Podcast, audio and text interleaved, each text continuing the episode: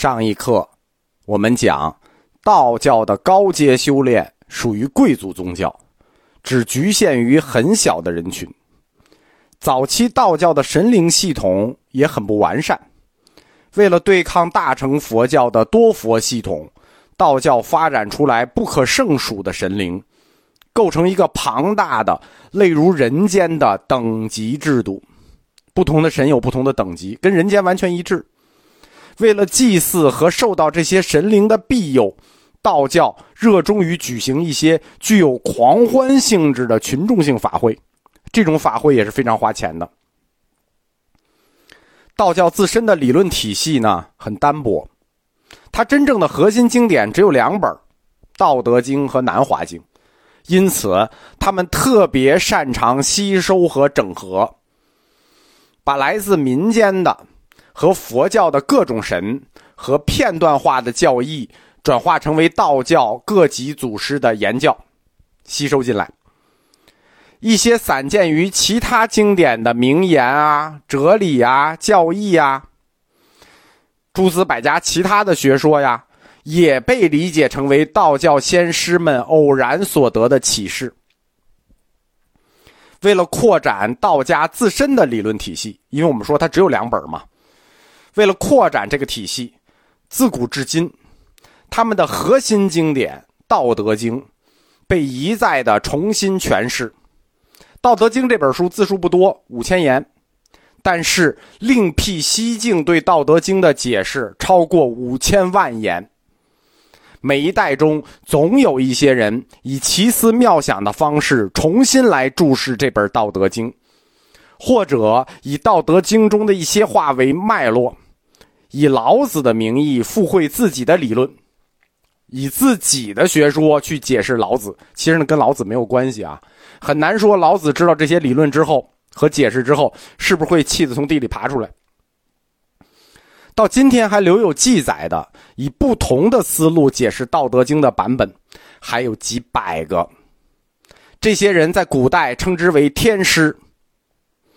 因为现在是社会主义了啊，叫天师就不合适了啊，就天师的天字呢，就把上面那横给去了，所以现在这些人呢改称大师，国学大师。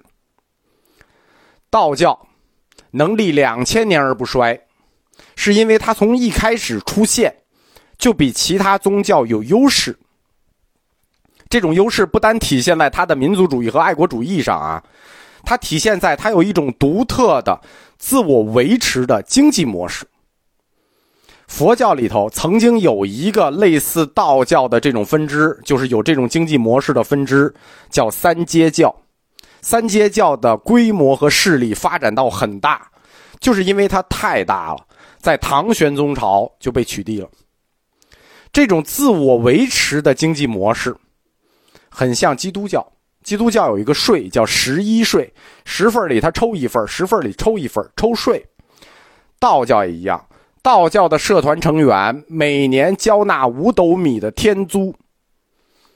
五斗米也不多，五斗米教嘛，最早就叫五斗米教，以保证教团的存在。虽然道教教团他从来没有像佛教徒那样主张自己宗教的独立性。主张自己出世间的独立性，主张自己僧团和寺院的独立性，但是事实上，道教作为本土的宗教教派，他们一直拥有很大的自治权，这种自治权一直比佛教要大。正是这种自治权，让道教在中国的存在极具特殊性。它既可以作为一种宗教教义，又可以作为一种社会现象。冯友兰在他的《哲学简史》里称，汉末以后的这个道教叫新道教，区别于以前的道家，叫新道教。当政局动荡、人心思变的时候，新道教的教团往往会成为一个反叛运动的立足点，最后他们会带来一个波澜壮阔的副产品，什么呢？声势浩大的农民起义。比如汉末的黄巾大起义，促使东晋最终崩溃的叫长生人起义，也是道教的，等等很多。中国早期的反叛运动差不多都有道教的影子，因为在道教教义中有救世的观念，它可以作为起义的一个政治旗帜，对吧？师出要有名嘛，正是因为道教教义里的这种救世观念，所以师出有名，它就作为起义的一个政治旗帜。但是从唐朝以后，这种农民起义的旗帜这个角色，就是反叛运动中道教的角色，就被佛教给代替了。因为我们讲过嘛，佛教大乘精神它是有革命因素的。事实上，道教无论作为一种组织，或者作为带有某种救世色彩的教义，其本身并不含有任何煽动去革命的因素。大乘佛教的无畏精神暗含着社会改造的理想，它是有革命因素的，但是道教还真的没有。为什么佛教有革命因素而道教没有呢？这是因为人的不同。道教和佛教有一个重要的区别。道教的本身是因为它不与下层社会直接联系，而佛教呢是与下层社会紧密联系的。我们前面讲过啊，道教它属于一种贵族宗教啊。最早那都是有钱人才能修啊，甭管你是打坐呀、调息啊、养生啊、吃丹药啊、搞法会啊，没钱你就不要修。但佛教不是，佛教一开始就都是穷人，也不能说都是穷人，反正都不是有钱人，最多就算一个小康，到中康就不得了了，极个别有钱人。虽然魏晋南北朝时期。南方佛教的主体被称之为士人佛教，但是那个士人佛教，它的主体也是读书人里的穷人、门阀子弟的中下层，极个别有上层。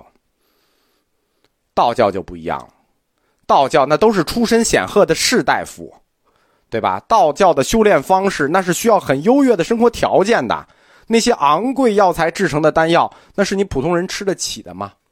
他们举行的那种相当铺张的斋戒和净化仪式，那是你做得起的吗？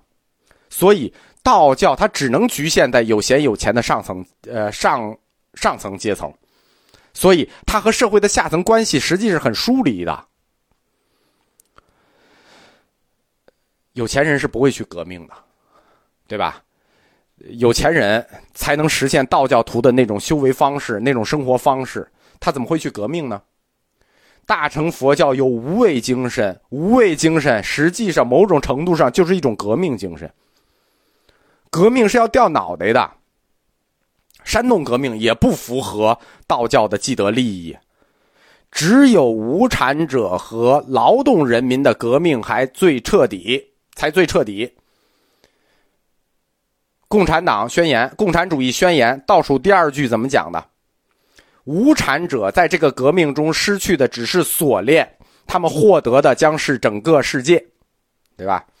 所以佛教它有一些唐朝以后的革命就都是佛教的事儿了，对吧？跟穷人挨得紧，这扯远了，往回说。早期的佛教徒和早期的道教徒，他们是非常和睦的，为什么？因为他们属于同一个圈子。虽然他们各自有小圈子，这伙人信佛，这伙人信道，但是他们同属于士大夫阶层这个大圈子，因此早期的佛道两家是非常和睦的。他们早期的和睦体现在一个非常屌诡的命题上，我们说是很屌诡的命题啊。道教一千年来的反佛，攻击佛教最厉害的一个命题叫什么？叫老子画胡说。老子画胡，就是老子去做了释迦牟尼这个命题，但是这个命题最早的出现，恰恰是道教为了支持佛教而提出来的，想不到吧？早期和睦时期提出来的老子画胡说，后期反而成了道教反佛的一个命题。